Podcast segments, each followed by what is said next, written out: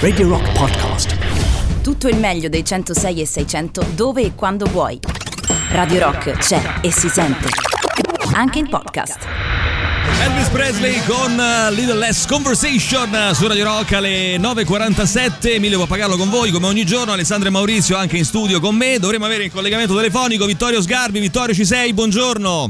Ci sei? Eccolo. Eccolo qua. Come stai Buongiorno. innanzitutto? Come va? Bene. Tutto bene? Tutto bene. Senti, allora ci parli un po' di questo diario della capra, perché tra l'altro mi pare che è il secondo anno che fai questo diario della non, non è il, la- il primo anno, credo sia il secondo anno che fai questo diario della capra. Sì, sì, è la seconda, la seconda edizione che però vale ogni anno con un'edizione nuova che rappresenta l'idea che qualcuno, uno studente abbia per suo divertimento un diario detto della capra. Quindi così è nata l'idea. Sì.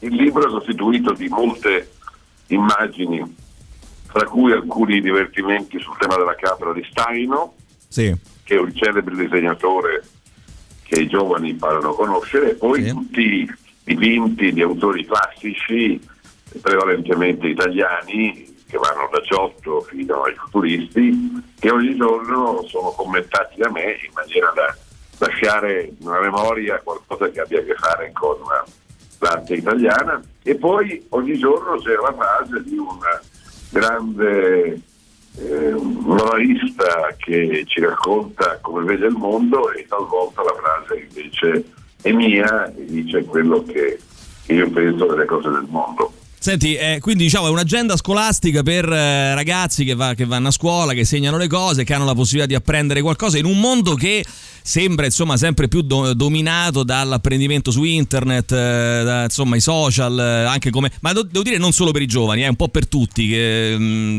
persone che si informano sf- scorrendo le proprie bacheche Facebook e leggendo i titoli in questo momento, Vittoria. E vabbè, tanto lettura, la lettura la lettura, non farei elaborare la distinzione. Il fatto è che chiunque ha un diario, si è sempre avuto un diario, si scrive ancora con la penna, si hanno dei fogli, il diario è il luogo in cui si mettono le cose che devono essere ricordate e quindi un gioco come il divertimento della capra è da un lato un diario come ogni diario di scuola, dall'altro lato è un riferimento ad alcune informazioni che sono quelle che vengono dai miei suggerimenti, dai miei stimoli, dalle mie battute, dalle mie, per cui è sicuramente uno strumento divertente, se uno gioca con questo eh, mattone in mano, questo blocco che apre e ogni tanto trova eh, i pensieri sul mondo. Può imparare qualcosa, ma no- quindi non c'è un intento, diciamo, programmatico, politico tra- per certi versi, legato al fatto, per esempio, che rubiamo con. con, eh, eh, prima con la TV, in realtà, no? Si faceva.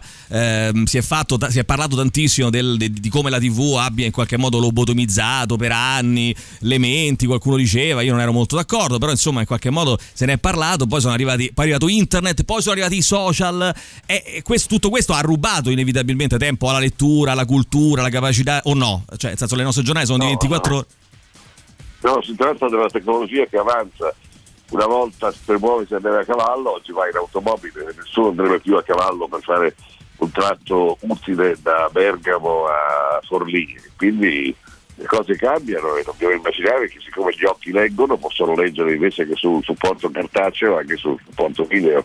Cioè non, non vedo conflitto fra lettura e è un, un equivoco moralistico vecchio, nel senso che chi ha difeso la carta pensa che è meglio non vedere, non leggere il giornale su un video, ma il giornale è esattamente lo stesso, la pagina è esattamente la stessa, quindi Vabbè, questa è una forma di passatismo legata molto alla nostalgia, evidentemente, no? Una A quello che facevamo quando avevamo No, 20 anni, 30 anni. Eh, fino a cento anni fa le città non erano illuminate a, con la luce elettrica, ma illuminate con eh, il lume ad olio e cambia- cambiano le cose, per cui dobbiamo immaginare che tra qualche anno purtroppo i libri non ci saranno più del tutto, nel senso che il libro che ancora si difende è un'idea del, del- del mondo editoriale, come quello dei giornali, che è legato a dei supporti che sono obsoleti, per cui il supporto cambia, ma le pagine... Molto determinista, molto pragmatica questa visione. Tra l'altro io la, la condivido abbastanza, però quindi non ho letto un tuo commento al riguardo. Quindi tu sei favorevole all'appello che ha fatto Conte a Chiara Fer- Ferragni e Fedez, aiutatemi a far indossare ai giovani, eh, a promuovere l'uso della mascherina eh, tra i giovani. Non sono d'accordo su questi nulla che faccia Conte e, ho sostenuto legittimità per la, la Ferragni di farsi eh, riprodurre con un dipinto di Sassoferrato attraverso un'operazione di montaggio o di stare a vedere la bella eh, opera di Botticelli, la, vedere, la nascita di vedere agli Uffizi, ma l'appello di, di, di questo Conte, come si chiama, sì. mi sembra ridicolo anche perché, perché non devono essere convincenti, si rovinano anche loro, perché la mascherina è una dubbia soluzione di un popolo impaurito che spesso eh, certo, una delle poche armi che abbiamo adesso, Vittorio, in questo momento. Eh? Diciamo, non è che possiamo fare distanziamento sociale, lavarsi le mani, esatto. la mascherina. Distanziamento sociale basta perché la mascherina non ha nessuna funzione se non quella di farti credere che funzioni, perché non, non è che portato, Berlusconi ha portato mascherine tutti i giorni, gli è venuta la... Ci, ci, ci, sono dei momenti in cui il distanziamento sociale non è, non è praticabile proprio per eh, situazioni proprio pratiche eh. e quindi lì sei costretto a mettere quindi, la mascherina. Quindi cioè, in sala operatoria eh, è inutile sala, la mascherina. Vabbè, sala operatoria adesso Maurizio, eh no, perché se, se, protegge protegge. Ah, tu dici, eh, no, leviamola, leviamola no, dappertutto. No, dice la cosa giusta perché inizialmente l'OMS indicò che bisognava portarla solo in ambito sì, sanitario. Sì. Poi lentamente hanno inventato, l'hanno inventato per due ragioni, intanto perché ha un'efficacia come dire psicologica, poi perché hanno comprano 60 milioni di mascherine al giorno, quindi è un affare colossale ed è un'operazione commerciale, capitalistica che è difficile riuscire a frenare. Siccome è meglio averla che non averla, perché siccome mm. lo sai che cosa fa così semplice essere protetto ha un, ha un, carattere psicologico, ma non credo che i due avrebbero molto vantaggio. Io sull'operazione no. capitalistica, Vittorio, non sono molto d'accordo perché mi sa un po' di complottismo, no? di queste cose qua, le lobby, le cose. Però no, inve- no, non c'è nessun complotto, eh. c'è, c'è sicuramente la fabbrica è meraviglioso, cioè uno si mette a fabbricare mascherine. Sì, ma, ma va bene quello. Il, il, il, punto è che probabilmente eh, ci sono delle persone che, che, anche che ragionano, ma che in qualche eh, misura devono fare i conti col fatto che la massa beh, non ragiona spesso e quindi eh, ci vuole l'imposizione, perché non è che possiamo fare i distinguo e dire questo, cioè, questo, usa il buon senso e quindi non gli facciamo mettere la mascherina, quest'altro no, bisogna... Il buon senso è l'unico strumento che abbiamo, tant'è che io sono quello che ha detto per dare la dimostrazione inequivocabile di cosa serve, che come mettersi un preservativo andando letti da, soli, letto da soli. Sì. Da solo si mette a voi, si fa la sega ed è a posto. Per quanto potrebbe essere anche bello quello lì, a me, a me non dispiace. non è eh. propriamente però, la stessa Io l'ho fatto un paio di volte, però è bello perché. Anche... La funzione è del tutto inutile sì. è chiaro che la mattina te la metti se sei in una situazione nella quale tu pensi che ci sia, ma se fai una camminata in un, in un bosco o hai sulla spiaggia da solo e te la metti sei un coglione totale. Senti, tornando... To- sì, no, ma c'è, ma c'è, no, ma lì, ma lì ci vuole, sì, ma lì ci vuole il buon senso, ma sicuramente ci vuole, però eh, le linee generali devono imporre anche qualche, qualche regola che valga per tutti. Tra l'altro, tornando per un attimo alla Ferragni, tu non pensi quindi che il fine giustifichi i mezzi, vale a dire, se eh, la Ferragni riesce a riportare, non so quant'era, ho letto l'altro giorno, più 25% agli uffizi di giovani, del range, la fascia d'età a cui evidentemente parla, si rivolge Chiara Ferragni, a, a, in un museo è comunque un dato positivo? Beh, ho letto, ho scritto, si vede che non leggi quello che scrivo. No, ogni tanto sì, ogni tanto no, ogni tanto mi perdo delle cose. C'è un rincoglionito totale. Sì, sì, sì, totale, totale, questo è vero. Quella Due cose su cui sono d'accordo. la Ferragni di una serie di persone che non sanno quello che dicono, è evidente che se uno ti dice una cosa buona e fa una comunicazione verso il museo non, non può che essere positiva, però è evidente che sono, sono talmente furbi i due che eh, non riusciranno a imporre la mascherina a una parte di quelli che non vogliono mettersi il preservativo andando a letto da soli, per cui eh, saranno prudenti nel dire una cosa che ha un significato così di raccomandazione, ma credo che Conte non possa trascinare dello stupidismo che lo caratterizza. Sì, ehm, io invece però invece penso un'altra cosa, che ehm, ragioniamo spesso, troppo spesso, forse in termini di numeri, cioè eh, sono aumentate le presenze mh, mm, so, agli uffizi del 20%, ma io non credo che eh, in realtà l'operazione culturale non è tanto quella di portare persone che magari entrano, non sanno che cazzo stanno vedendo, eh, si fanno le foto magari da influencer e pubblicano sui social. Cioè il punto è anche un po' quello di magari avere meno persone che entrano agli uffizi, a meno che non ragioniamo dal punto di vista aziendale, ma fare un'operazione culturale che permetta alle persone di capire che cazzo stanno facendo, perché se no altrimenti è, è una roba vuota. Sì, sono 100.000 presenze in più, vabbè, che cazzo ci facciamo? Cioè, culturalmente, vabbè, economicamente è un, è un tema, ma culturalmente... Eh beh, ma culturalmente tu puoi sostenere la cultura eh. anche grazie al fatto che c'è un indotto che ti permette di poter investire ci servono quei soldi là. Lo fai ci servono, biglietti, non è una, però non la mascheriamo da operazione culturale, ci no. servono quei soldi là allora. è chiaro, ma dire. tu non puoi fare un'operazione culturale con la Ferragni. Credo che, non so, Vittorio, se sei d'accordo, visto come dicevi poco fa, no? oggi nessuno prenderebbe il cavallo per andare, per quanto possa essere romantico. Ma se oggi certo. io raggiungo una fetta di popolazione che è eh, influenzata da Ferragni e, e Fedez, per quanto possa io non essere Eh sì, d'accordo, basta ma che non la arrivare lì, basta che non diciamo grazie a Ferrani che ha fatto una grandissima operazione culturale, perché non è un'operazione Ah, no, culturale. certo. La polemica è nata per, per lo snobismo di un critico che ha detto ma come mai la Ferrari in un museo? La Ferrari è un cittadino che ha certo. diritto ad andare in un museo e vede quello che le pare e se vuole fa un selfie e se questo selfie produce un effetto positivo è lo, lo strumento stesso della comunicazione pubblicitaria, cioè è una, è una polemica senza senso. Chiunque sostenga l'illegittimità dell'operazione fatta, operazione tra l'altro non costruita sul piano della- del pagamento di una pubblicità, ma semplicemente della comunicazione che lei ha fatto per i fatti suoi, essendo il museo per altre ragioni che non sappiamo, che sono legate forse all'affittare delle stanze e fare un'altra cosa lecita che è la pubblicità, ma quando poi esce davanti a un dipinto non c'è una sola possibilità che sia un fatto negativo, se no nella testa di cazzo di qualcuno Sì. che vuol farla lavorare, non si capisce perché, dice ah ma se avesse spiegato il quadro, ma uno non vuole che si se Clooney va eh, agli uffizi, si fa fotografare davanti a un quadro, è testimonianza che è andato lì come un diario di viaggio, come un diario appunto della capra, in cui una capra sta davanti a un quadro e non si niente di male. Io sono completamente rapito dal quadro della capra di Sgar, cioè Sgarbi con la capra. Ma come quando cazzo l'hai fatto quella foto? Cioè, che c'era una capra, ma era una capra vera quella lì? Fatta- no, no, me l'ha portata Saba, che è un bravo contatore proprio Eh. libro che ha fatto e a un certo punto Sembra qua, sai, uomo, uomo seduto con capra, no? Sai quei quadri. Oh, no, Sai che volevo fare con Vittorio Sgarbi? Lo chiamiamo ogni tanto, basta che non ci chiede soldi. Lo chiediamo ogni, ogni tanto e gli chiediamo, e gli chiediamo se ci parla, ma 5 minuti eh, di un quadro, perché io ho sempre voluto fare questa cosa, magari è una cazzata, eh, però dell'arte in radio. Perché a me mi, mi intriga il fatto di parlare di un quadro che magari la gente non conosce, se lo immagina e poi ha, la- ha la ha voglia di andarlo a. No, prende un libro, se lo va o va su internet, se lo va a riguardare. Cioè, mi- la vogliamo fare, Vittorio, questa cosa? Non te ne frega un cazzo. Ma non me ne frega vero di niente, tutto Sì. perché non vedo che deve essere pagato mentre voi lo siete, siete due coglioni qualunque, voi pagate. Io Siamo- no. Siamo in tre, siamo in No, tre. no, si, riferi- no, si riferiva a voi due, Non siete lo due coglioni, voi due. vero che uno potrebbe avere la capacità di evocare un'immagine Eh. e quella potrei averla perché fa parte anche della, della funzione del critico d'arte e delle capacità di qualcuno. E poi perché comunque è meglio averla l'immagine che non averla. Se io per esempio vi parlo dell'origine del mondo, dicendovi che è il quadro più fascinoso, più attraente, più trascinante, Sì. e questo quadro rappresenta un'idea di creazione che non è fatta da Dio ma fatta dall'uomo e rappresenta la figa voi avete un quadro di Courbet che potete fa- immaginare senza fatica che è l'imparte del corpo che è quella- quello è il dipinto di Courbet è stato proprietà di un grande psicanalista e che l'ha tenuto per sé che era Lacan che dopodiché quando è finito nella mano pubblica quindi adesso alla Gare d'Orsay è esposto, però c'è ancora, quando io l'ho fatto vedere per esempio dietro di me in un'immagine come quella della Ferragni, Facebook l'ha censurato, perché ha Sì. scambiato il quadro per la realtà.